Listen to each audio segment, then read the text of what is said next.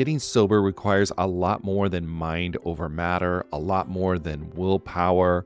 It's about leveraging the support around you. People in recovery typically need a mix of medical help, emotional support, and changes in lifestyle to manage their addiction, not just mental determination. As both a therapist and someone embracing the recovery lifestyle, there's one tool I always recommend to people needing extra accountability SoberLink. SoberLink is a high tech breath analyzer system designed to help you get and stay sober. And here's why I love it you'll test the same day every day, eliminating testing anxiety. Friends and family receive instant test results, helping you rebuild trust and preventing relapse. Accountability is a part of that, and it's something to really be embraced. Devices have built in facial recognition so your support circle knows you're testing, and tamper resistant sensors flag any attempts at trying to beat the system so your sobriety is never questioned. So let 2024 be your best year yet. Visit soberlink.com forward slash TAM to sign up and receive $50 off your device. That's soberlink.com forward slash TAM. And let accountability be your guide.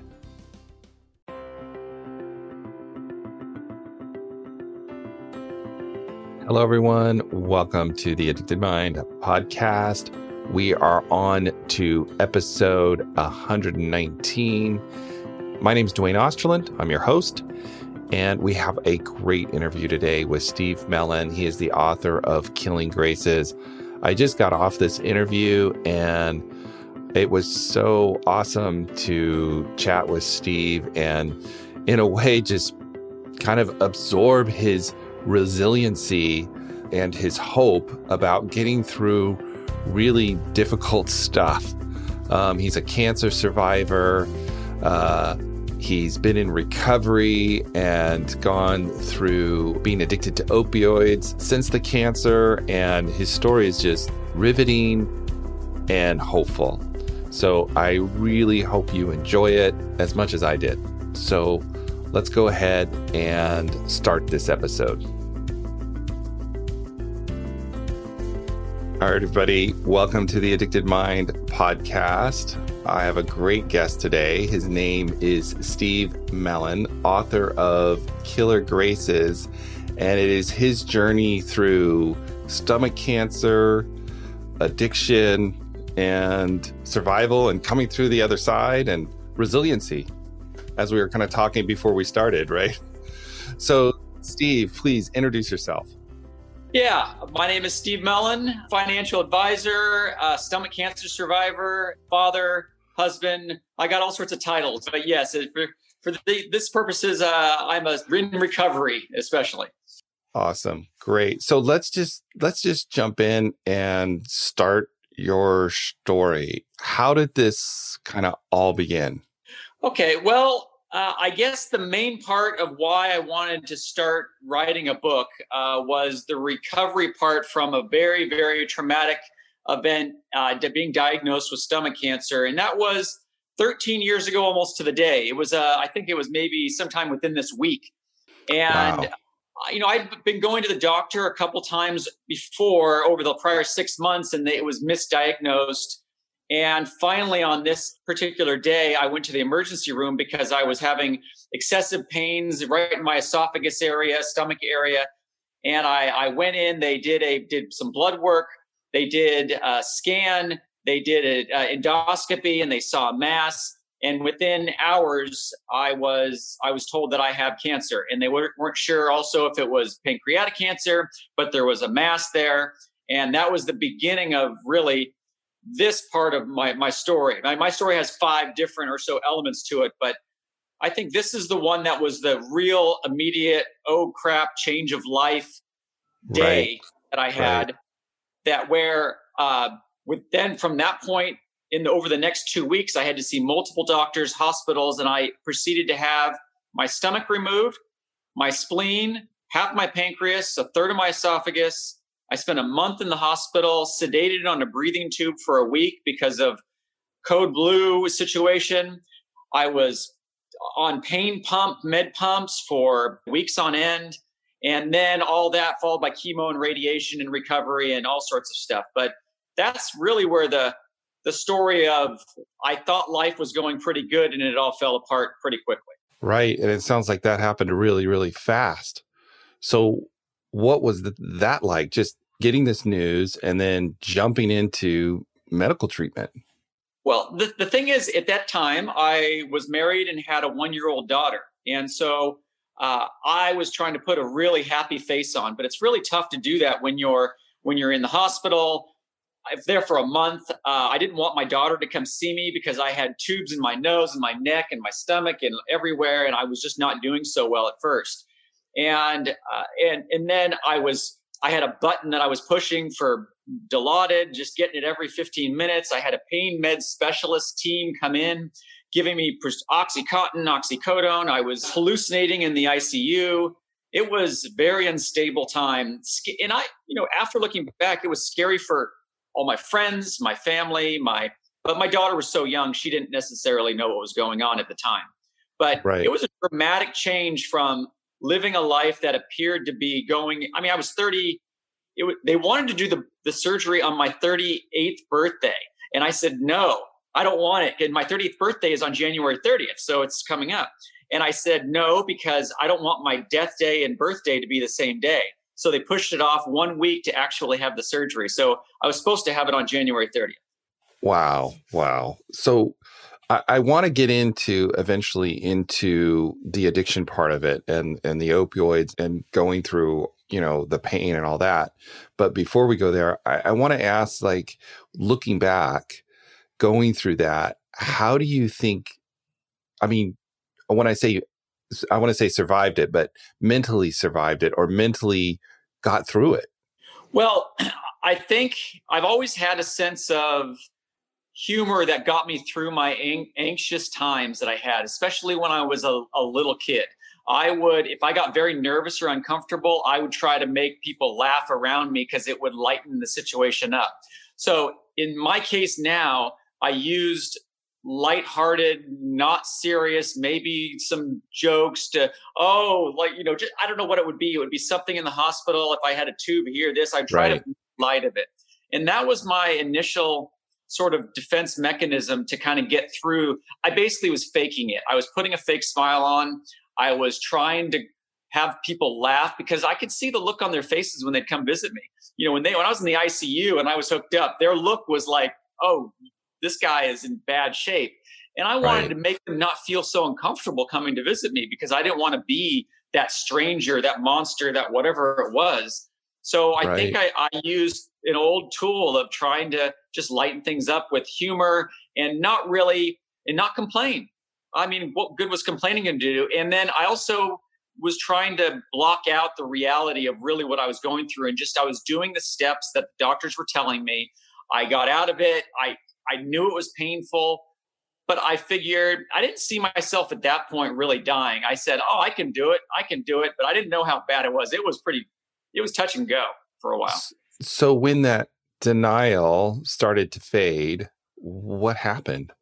I started to uh, increase my pain med usage. Right. And numb it out. Just numb it out. Get rid of it. I, I did not because the I had a full pass to, to take whatever I wanted. So when that when I had to deal with the reality that, uh, that that I wasn't doing as well as what is and then I and then I started going online, seeing things, and my odds were uh, let's just say they were about a fifteen percent chance of survival in five years. Wow. It was not. It, it was it was not a pretty situation. So I I ended up numbing that out in whatever way possible, and at that point, what I had were pills. So and, you just took them. I took them, and I took.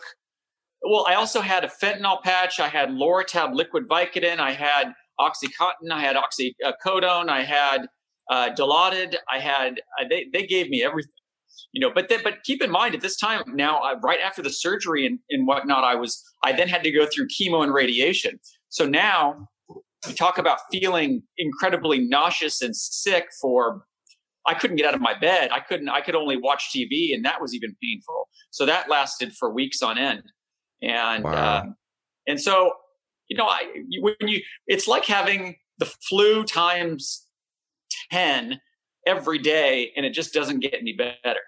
Yeah, so this just keeps going and and you kind of I guess have this permission to do all these drugs. And in in some ways legitimate i mean if you're in real physical pain you you need these these drugs. But then i guess there's a consequence to that too. Huge consequence. And i kind of had a pass. Like i could i mean if i got pulled over by a police officer i would they would take one look at me if i was coming from the hospital and they would let me go because i'd have you know bandages on me and i would you know they would just go right. oh my god. So and my friends never said no to me my wife never said, you know, no, but everyone, I think, I think they thought the worst was going to happen. And so they weren't going to stop me from numbing my pain. so, right.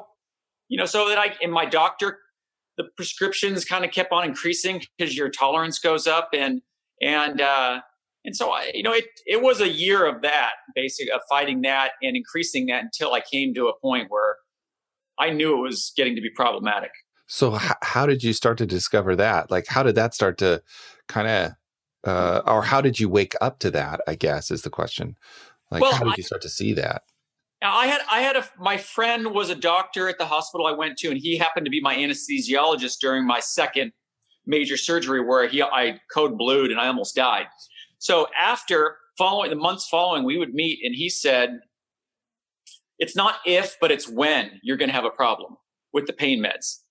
And he goes, I've seen this stuff happen, and you have to make sure you go to one doctor and not multiple doctors. Because I had an oncologist, radiologist, gastro, uh, surgeon, primary. Like I could have really just gone around and and picked up drugs from all of them. And but he said you got to go to one doctor, make sure that they are aware of what you're taking and they can monitor it. So I said, okay, I'll do that.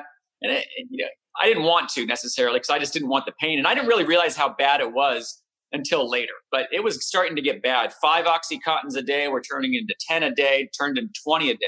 Wow. So that's a lot. I was taking 20 20s a day, which I was nine at this point, I was 95 pounds. I was could barely eat. My intestines weren't working. I was I was in pain all the time. And I I was trying I was working with my primary care physician to wean down 10% a month and I wasn't able to do it. I was taking more. I was biting them in half and trying to take the pills, but 20 pills in half is now 40 times a day I'm taking these pills. It's it became all consuming. Wow. So, so how did you start to to move away from it? I ran out of my month supply in 2 weeks. And then I called my doctor and asked for a refill and they said no. And I said, you don't understand. I'm in pain. I am in, and like I could have passed a lie detector test. I, it was chronic pain by this point, but I was right. in, because they had to crack my ribs to take everything out. So, uh, but, but after a year, those things heal. They don't stay with you, but the doctors don't really know how much pain you're in because my organs are shifting around and you don't really know. So I was in pain and I would tell them and they would say, all right, take this and you can take that. But I realized it was just getting to be too much. Wow. So as you started to move away from these drugs that were numbing out, uh, you know, it sounds like physical pain and I I would imagine the emotional pain of it. Everything. Yes. Right. So uh, when that started to go away, what what happened? When I was getting off the pain meds? Yeah. It was hell. It was like so what happened was in the when I ran out of pills, I decided that, okay, it's time to stop. So I cold turkeyed it right that day. Well, that's not a good idea. Um, I ended up being, getting wheeled into the emergency room like, you know, 48 hours later. I couldn't even walk. I had to get a wheelchair in. I thought I was, I literally thought I was dying, and that was it. They ended up doing all the tests. They ended up giving me asking me if I want a shot of Dilaudid because, and, and I said, yes, give it to me. And my wife said no. And she went out crying, didn't want me to have the pills, the drugs anymore. I got the shot and I was immediately better. And that's when I knew I had a problem. Full wow. on had a problem. Like that, like that was when, how is it that I go from dying to actually feeling okay in five minutes?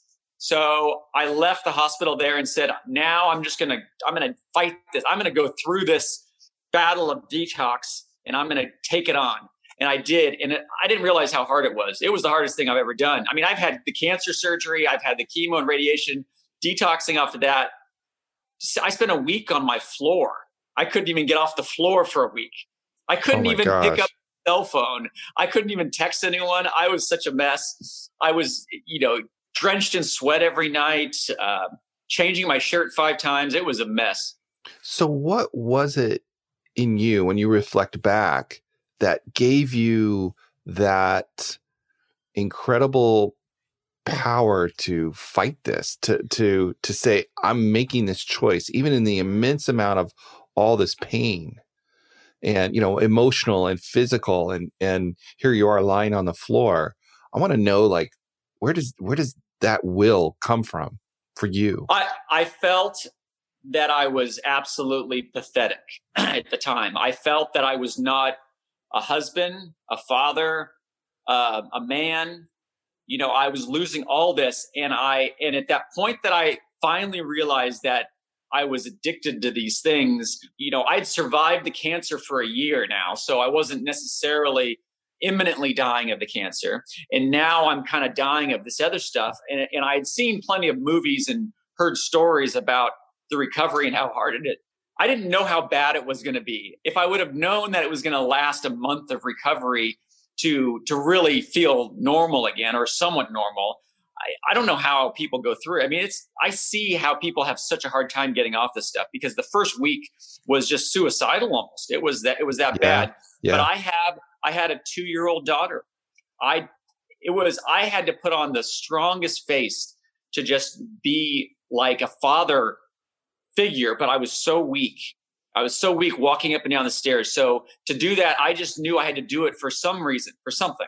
So you had uh, this strong, this strong purpose in those moments. Your daughter, you know, that purpose gave you that energy. That's what I'm I'm, I'm making out. Yes, yes. The so I had the support from people outside of the house, but in my house, you know, I had a I I had this daughter, still do, right? That was that was that I wanted her to remember me, and I wanted her to because and it, you know, at two years old, if I died, she wouldn't remember me and I wanted her to know who I was and not if she had any last memories it to be this person lying on the ground and or vomiting or throwing up like you know, I, you know I didn't want that to be in her head so I said I have to get to the point where I can be strong enough sit up be strong hug her hold her and you know at that point I couldn't do it and I had looked up stuff where people had recovered from this kind of thing and it can be done I just knew it was going to be really hard. And I said, all right, well,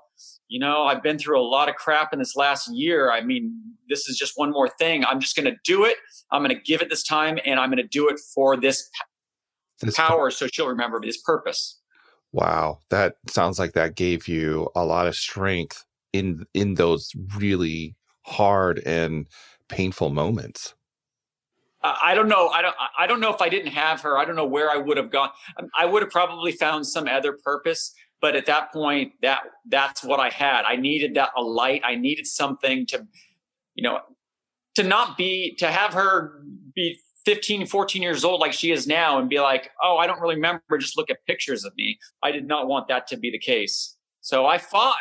It's almost like being able to put your focus somewhere else when you're in all of that pain to to just focus on that this is my this is where i am going this is what i am doing this is how i'm going to go. That's so important you just said that is the focus has to go off of yourself. And when the focus is on yourself i could have just lied there in a ball in a fetal position on the floor and just given up. If i just thought about how much pain i was in mental physical i wanted i i wanted to die. You know, I wanted to just, I didn't want to kill myself. I was just like, I don't know how much more of this I can take. Right. So let's focus out and let's look at my daughter and let's sit up and let's get out of the bed and let's put a smile on. As best you can. Yeah, as best as you can. It was hard. Yeah. And so my next question is you get through that, right? You you you find that purpose, you get through that. I, I imagine the dust kind of settles you go through the withdrawal and now you have to move on with your life. Like you have to keep going right? Even though now yep. now you're out of the acuteness of it yep. right? So t- tell me a, a little bit about that part of the journey. Well what i was trying to do after that was to get back to some sort of normalcy. I wanted to get back to being you know the father and the husband and whatnot. So I actually, because of that, getting off the pain meds, I ended up gaining 25 pounds in the next month, which was you know so I'm now at 120 pounds instead of 95 pounds. Right, huge right. difference. Now I can actually walk. Right, so now I'm trying to go outside for walks, and those walks I look. I was a slow walker and it was a short walk, but I was able to get outside and do those things. And then I wanted to get back to maybe trying to have a meal in public, maybe because that was hard to do. And I wanted to, and then stupid me, you know, I, at the time, you know, I wanted to get back to what my life was before. And before it was go out, have a meal, drink wine, have a, so I hadn't had any alcohol in over a year. And I thought, okay, well, what did I do before? I would just drink, uh, have wine. Well, the wine started slowly and it ended up being a substitute for the pain meds. And I was continuing to numb. So what I thought was getting back to normal life was just replacing it with something else. And that led me down a couple year path that ended me into two rehabs after that. So, so wow. it wasn't over at that point. You know, I right. wasn't, I was in my five year cancer free mark. I was getting scanned every three to six months. And then now I'm saying, all right, well, I've gained my some weight back. I want to get back to being normal. I'm going to go to work. I'm going to go out to dinner. I'm going to try to have intimacy with my wife again, which, you know, all these things that were just gone. Right. And, right. and I, and I made an effort, but it was, but the part of me that I didn't realize that I think my wiring had changed in that process with the the opiates that now I was really still in a lot more pain than I thought I was. So I numbed that or, you know, with alcohol. Would you say that that's that emotional pain? The emotional pain was so, so much stronger than I was aware of. You know, you can ignore it and say, oh, I'm okay. I'm okay. But really, we're all, I mean, we've all got something going on.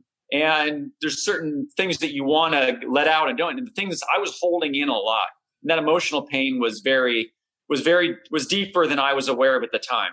So you started to go to the wine. You found the wine was uh, now a way for you to cope with this emotional pain. Yes. And then you're starting to work through that. And then, so how did you start to deal with uh, this pain, the emotional pain, the, the, I guess the burden sometimes we all carry with us, the internal? Well, so I had always, I'd had a lot of anxiety when I was a younger kid and I didn't know why. And it was more of a social anxiety. And so I would get nervous in class and I would, you know, later on I started, I would have a panic attack because I didn't, and I didn't know what that was. I just didn't know where this was all coming from.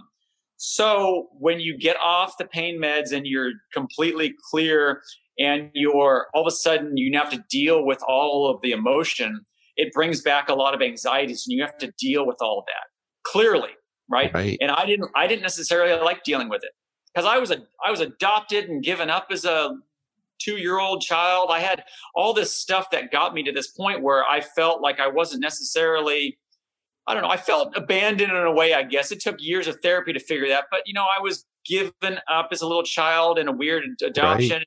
And then my biological and my adopted parents both died. So I was kind of I didn't have those those people. So I think the anxiety and facing that anxiety was a real hard thing to uh, deal with. Clear minded, not impaired at all. So now I I thought wine, alcohol was just the safe way to go ahead and continue like getting back and kind of numbing. It was not for me. For me, it was it was just making things worse than it needed to be. So there was this even deeper level of pain that even besides the cancer, besides all of that, you know, and, and going through the, there was this other part of you that needed healing as well. It, it still does, I think. I, I, I accept it much better, but yeah, I mean, I, there was this childhood stuff that, that, uh, needed to come out and needed to be faced and know, and, and then know that I can actually get through it. And, at this point i didn't have any you know i didn't have any control over that early childhood stuff i was too young to control any of it and it was now i was kind of having to deal with that now i'm in control i'm the oldest family member i'm in control of being the senior figure father figure of the husband and and i was screwing it up and wow. i was lo- i was losing losing my child because my wife was taking my daughter away from me. And it just spiraled and I ended up isolating more. And I ended up just uh, in, a, in a place where I didn't, now I'm losing my daughter again. I almost died from the cancer. And then the pain meds kind of started to, I wanted to survive. And now I've got the alcohol that is, that is numbing these really painful things from childhood and the fear of death that was constantly on my mind because I still wasn't out of the woods. I was, I still hadn't made it to that five year mark that they really want you to make right. it to. Right. And I didn't know anyone who had really done really well for that long with this type of cancers. And I was part of all these cancer groups. And the one person that I knew that had the identical surgery, cancer, he died three years into it. And that threw me for a terrible downfall because I, wow. I, had one one inspiration, and the one inspiration died. He was my exact age. Oh and, my uh, gosh! Uh, and so that put that pressure on. So I went to his funeral, you know, and after I'm at a bar, like those wake drinking cocktails, going, "This is me. I'm going to die in another six months." Right. Right. So, oh my gosh! I, I just imagine like that feeling. I mean, just so mm-hmm. alone there.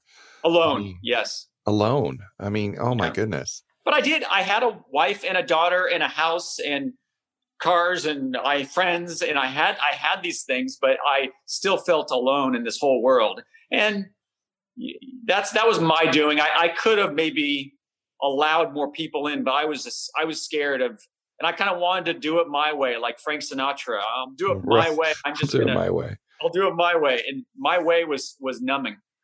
Yeah, and you mentioned starting to, to do therapy or doing therapy. You had gone to therapy in the past with all of this anxiety, and and at this point started to continue to do therapy. Yeah, yeah. I started when I was 29 uh, going to therapy because I had a panic attack at work and I didn't know what it was, and it just out of the blue. And from that point, the fear of that kind of stayed with me, and I started to numb that or or try to avoid those situations.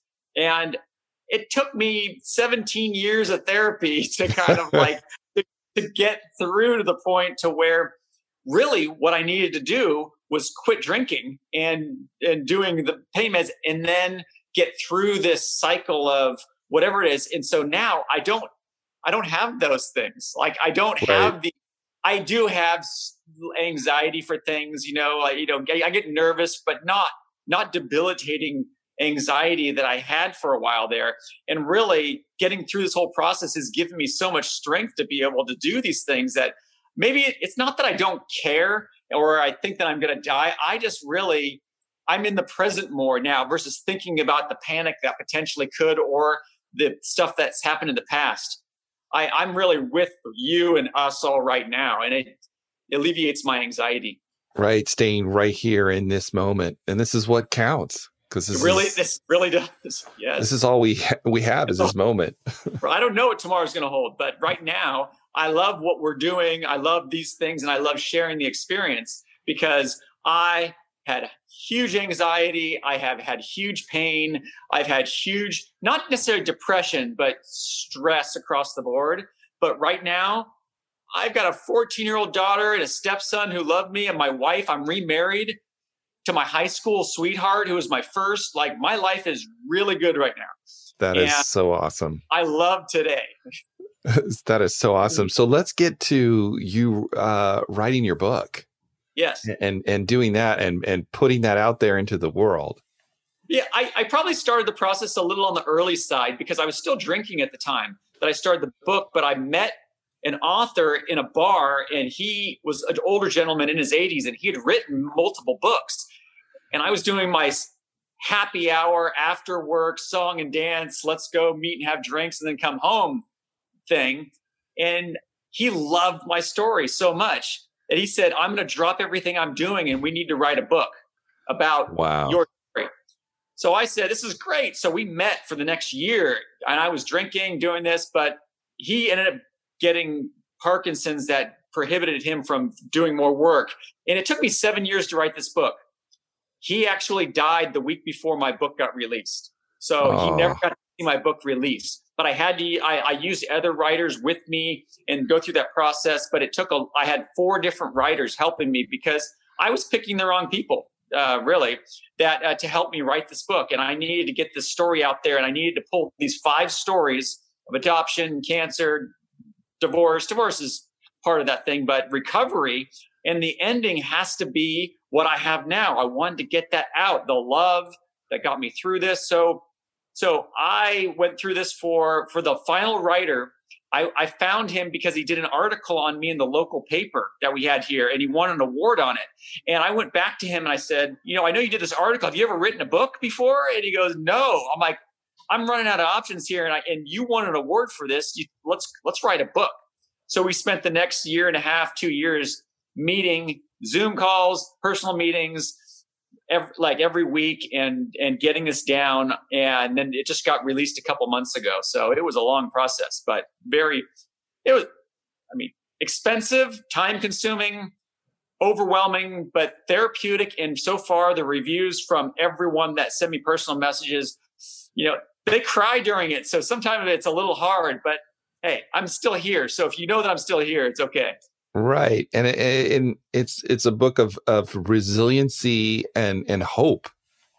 Eh, that's really what it is. And and not to you know everyone has their level of challenges. I don't want people to oh, I've been through that exactly. I hope no one goes through this. But we all have family, children, parents, relatives going through these things and it's going to be hard. Something's going to be hard for you at some point. So now, whenever people who know me have someone that they want to talk to about that has something, whether it's addiction or it's or whether it is anxiety and or death or cancer, they come to me and ask me how how should they communicate with that? And i i give them my two cents. I don't tell them what to do and i don't know the situation but i you know give them some hope. Let them know that there's someone there that's done this. So 13 years i'm still here and I don't know many, I know very, very few that are living longer than I am in this situation that I was diagnosed. And I don't know if I know anyone. Maybe there's one of the thousands of people that are actually doing better than I am. So it's a it's a rare thing, but it actually is possible. There's a lot of people younger than me or fewer years that have actually survived all these things. I've been sober for seven years now. So sober for seven, almost eight. That is miraculous. I've been cancer free for 13. Wow. So. That is awesome. One of the things as you're talking, I, I was thinking is just how you kept going and you kept looking enough ahead to be mm-hmm. able to get here where in a way you don't have to look ahead you can just be here right there was a period in my life where uh, there was no future in my i was all dark i didn't see anything and i was wanting so badly to see a future. And when you're curled up and you're in pain and you feel isolated and alone and you know, you just don't see much. But that's that's the kind of thing that we all have to at least see that things can get better no matter how bad they get. They can. They aren't always going to. But you know, whatever you or I or we have control over, at least today, do the things today that you can do. Get up, go for a little walk, like whatever. My walks were literally like I I had people would see me and they would like double take at me and I was like just trying. But at first it was just getting up the stairs. Getting up the stairs was hard. So wow. how embarrassing. It's like it's like me now like my friends call me chicken arms, right? You know, it's it's like I don't like to go to go into the gym and to pick up those little weights is hard to do when you've got these other men that are lifting the big weights. yeah. It's hard to do. It's hard to pick up those little weights to start and that's that's kind of what I had to do. And that to me that was humbling to start with a little walk. And that's what I noticed. I mean, you just said, I'll just do the next step. I'll just do the next thing in front of me. I'll just keep doing it one little thing at a time. And really, that's all you need to do, and you'll get there. Yeah, right. Because then you look back a week or a month or a year and you go, wow, like I didn't see this little progress turned into a, some big, big steps. But I am everything and more. I'm as good as I've ever been in my life now, which is that's kind of a, you know, to get to be 51 almost and to say that, you know, I'm young enough to where I still have energy, but I'm old enough to have these pretty um, intense experiences. And that's why I'm trying to share them while I still have the energy. Awesome. I, th- I think that's so great. So we're getting close to the end of our time. I have one more question for you. Your title of the book is Killer Graces. Tell me a little bit about how you got that title. So, uh, the first time I ever, I was surviving, trying to survive stomach cancer, and I wanted to do something exciting. So, what I did was I actually uh, wanted to get into horse racing because my friends have owned horses. So the so I called the trainer. The trainer actually said he has a horse that I can get involved in. And I said, okay, what's the horse's name? And he says, Killer Graces. And I said, okay, I know nothing about this. I would like, I'll go ahead and buy into it. Well, that one particular day, I, I bought the horse. The next month, we go to the racetrack and I win our first race with Killer Graces. And it was a big race. And on that day, I reconnected with my current wife. So she was engaged to a billionaire at the time and she showed up with him. I was with my wife and then I met some future longtime friends. Killer Graces ended up being that thing that kind of gave me a little spark in my life to to be excited and to have some motivation and and it was all part of a horse. And I thought that I've been through some killer situations, but they've been graces because I feel so good. So it just fit. I'm going, and that was that was uh, uh, almost ten years ago uh, wow. when I did that. So I was three years into the cancer. I was just starting to get a taste of getting better, and Killer Graces came into my life. And then, so when I was writing the book, I said, you know, I, I think that just fits well in my life. It's very symbolic of what I've been through. So Killer Graces was uh, was the name I chose. That is that is awesome. I love I, love, I even love that part of it. It's just yeah. it's, it's great. It's so great. So, okay, if anybody is out there listening, I hope people are listening. If anybody's out there and maybe they're struggling, you know, and they're at a point in their life where they don't know if they can go forward, what would you tell them?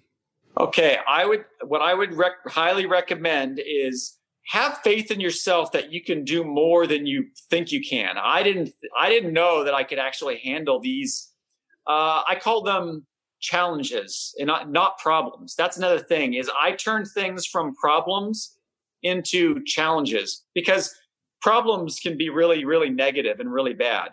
Uh, and face it and do what is suggested and what you feel is right and make try to make progress as little as the progress can be if you're having trouble eating maybe start with little tiny spoonfuls and just if you have trouble drinking water just a little shot whatever it is baby steps because then down the road you're going to look back and you're going to see those big steps but it, sometimes it may take a little while but because to us every hour seems like an eternity sometimes when you're in pain, whatever pain that is. Yeah. And we we forget pain and we can get through pain. But when you're in the middle of it, you think you're the only one that's going through it.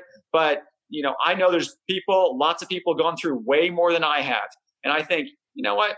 Might it's not so bad. I can right. get through today. So I'm a man in the in the present, walking toward the future, and that's what I'm doing, and I'm keeping it one day at a time. Awesome. Thank you, Steve, so much. Where can people find more information about you or find your book? Uh, where can they go? Okay, so I, I did create a website where you can see a kind of a collage of pictures and and buy the book, and it goes directly to Amazon. It's on Amazon, but Killer Graces is the name of the book. My website is my name. It's Steve Melen. M it's M E L E N. I'm the Swedish Melon. So stevemelen.com.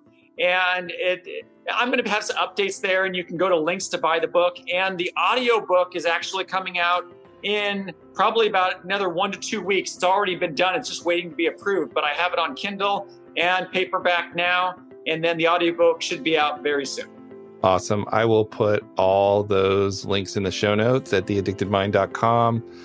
Steve, this has been awesome. I, I've loved having this conversation with you. Thank you so much for coming on and, and giving us your time and your wisdom. Thank you, Duane, for having me. It's been fun this morning. I really enjoyed it. So thank you and to all your listeners. All right, everyone. Once again, thank you for listening to the Addicted Mind podcast. All the show notes will be at theaddictedmind.com forward slash 119. Now, if you are enjoying The Addicted Mind, please share the podcast with a friend and subscribe in iTunes. And if you really feel up to it, please leave us a review. That really does help get the podcast a lot of exposure, and I really appreciate it. All right, everyone. Have a wonderful day, and I will talk to you on the next episode.